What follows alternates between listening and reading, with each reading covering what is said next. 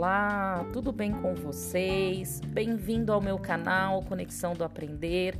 Eu sou Cristiane Saragucci e eu trouxe aqui mais um tema para o meu podcast que são os games. Eles são vilões ou são mocinhos? Pois é, quando falamos em games, já nos vem à mente as polêmicas e dúvidas que envolvem o assunto. Será que eles realmente são vilões? Bom, o primeiro ponto que eu quero deixar em destaque é que tudo em excesso faz mal. O problema não é o game em si, mas o uso indiscriminado, desenfreado e sem controle. Mas vamos lá.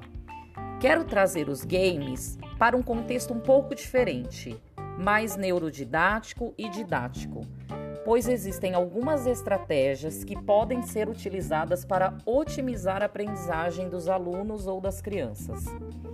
E entre as estratégias, nós temos os games, que têm sido continuamente incorporados ao processo de ensino-aprendizagem. E onde é exatamente que esses games eles podem nos ajudar em sala de aula com os alunos?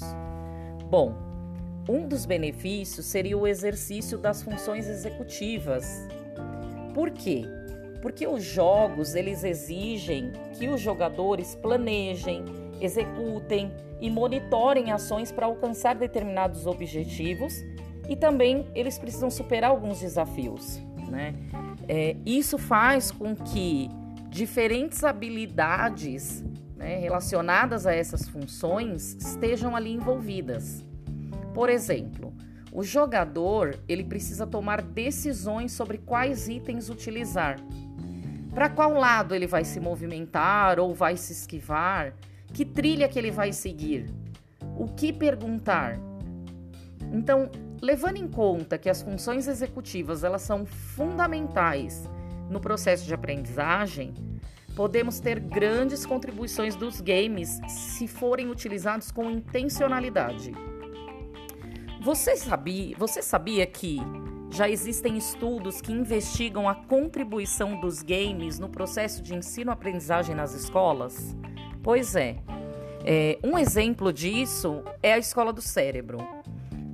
O, a Escola do Cérebro ela é um aplicativo que vem sendo utilizado é, para intervenções no contexto escolar, tanto é, no atendimento focal, ou seja, individual, de um problema específico, como em aplicações em sala de aula, ou seja, em grupo. Basicamente, para vocês entenderem, o aplicativo é utilizado para intervenções e medições de resultado do desempenho dos alunos antes de jogar e depois da utilização do game. Se você quiser saber mais sobre esse trabalho, é, você pode acessar o site deles, que é escoladocérebro.com. Lá você vai encontrar todas as informações. Então, além de ajudar nas funções executivas, alguns games podem ser utilizados em sala de aula com assuntos até específicos um exemplo disso é o Civilization 3, que representa a história mundial e pode ajudar os alunos a compreenderem alguns conceitos, como por exemplo o monoteísmo e a monarquia. Bom, nos games, os jovens eles podem ainda encontrar um espaço para ressignificação, catarse, liberação do estresse diário, para elaboração de conflitos, medos e angústias. Seria possível dessa maneira conceber uma agressividade construtiva e não destrutiva. Se quiser mais informações sobre a relação dos games é, com a violência, eu sugiro as pesquisas e estudos da Lin Alves. Vocês vão ficar impressionados com os estudos que ela fez em relação a isso. Então, como vocês podem ver, nem sempre os games são vilões. Quando usados de forma adequada ou intencional, eles podem assumir o papel de mocinho, sim, contribuindo com o desenvolvimento do indivíduo. Bom, concluindo, os games eles são uma realidade em nossa sociedade moderna e vieram aqui para ficar, certo? Então, que tal a gente aproveitar os benefícios citados acima utilizando-os como ferramentas neurodidáticas ou didáticas, é, tornando essas intervenções até dentro do consultório né, e também em sala de aula bem mais interessantes. E eu não posso finalizar sem fazer um alerta para as famílias, lógico, sugerindo que controlem o uso desses aplicativos é, e dos jogos né, em si.